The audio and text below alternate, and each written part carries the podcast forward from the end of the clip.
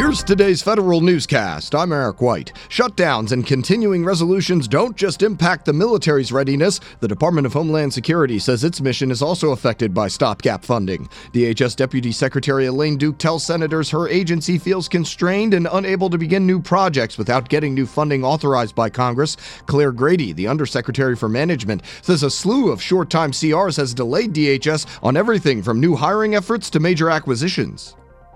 DHS needs more cybersecurity workers, but it's missing critical information about where to put them. The Government Accountability Office finds DHS missed several deadlines of the Cybersecurity Workforce Assessment Act. The law requires DHS to identify all cybersecurity functions and come up with job codes for all of its cyber positions.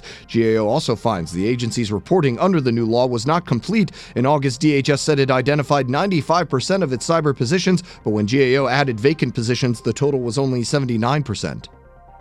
Military Service and Defense Department Inspector Generals say they are in dire need of more employees. DoD Principal Deputy IG Glenn Fine tells Congress his department needs 100 more employees to keep up with demand. The Navy IG office says it's just now getting around to investigations from 2016. DoD puts another piece in place as it revs up its move to the cloud. The Defense Innovation Unit Experimental, or DIUX, expands a third pilot into a full fledged effort to make it easier for services and agencies to obtain cloud computing services. DIUX awarded a contract that could be worth up to $950 million to REAN Cloud yesterday. Under the contract, Reen will provide access to Amazon Web Services using an automatic pricing and procurement model. The U.S. Transportation Command first tested this approach last year, leading DIUX to expand it DoD wide. I'm Jason Miller. Two years after it decided to consolidate its cloud computing migration efforts within a single office, the Navy is taking a different approach. From now on, CIOs within eight different commands will have the responsibility for brokering commercial cloud services for the IT customers they serve. Officials say the previous approach created a bottleneck in the Navy's cloud first strategy, and the new one reflects the fact that different commands have different requirements. New whistleblower guidance for agencies. The Office of Special Counsel reminds agencies to set up new training and education programs on prohibited personnel practices and set new disciplinary requirements. The requirements came from the Dr. Chris Kirkpatrick Whistleblower Protection Act President Trump signed into law last year. The Kirkpatrick Act requires agencies to set mandatory disciplinary penalties for managers who retaliate against whistleblowers. Another provision requires mandatory supervisor training on how to best respond to whistleblower complaints.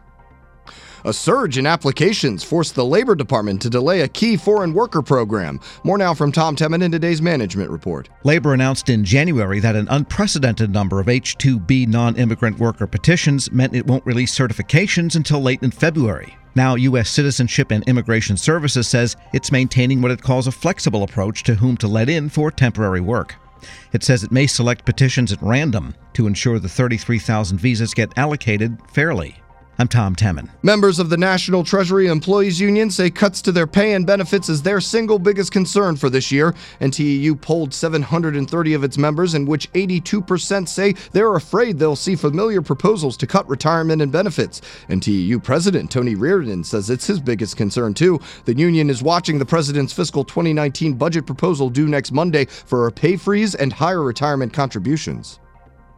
And more nominations from President Trump. The president plans to nominate Emory Rounds to be the next director of the Office of Government Ethics. Rounds has worked at OGE since 2009. Trump also wants to make Chris Krebs permanent undersecretary for national protection and programs at the Homeland Security Department. On the military side, Trump nominates Navy Rear Admiral Brian Brown to command the Naval Information Forces. The nomination comes with a promotion to Vice Admiral. Brown is currently serving as director of the Warfare Integration Directorate in the Office of the Chief of Naval Operations. Brown also led the Navy Meteorology and Oceanography Command. Find these stories at federalnewsradio.com and subscribe to the Federal Newscast on Podcast One or iTunes. You can also follow us on Twitter at Federal Newscast. I'm Eric White.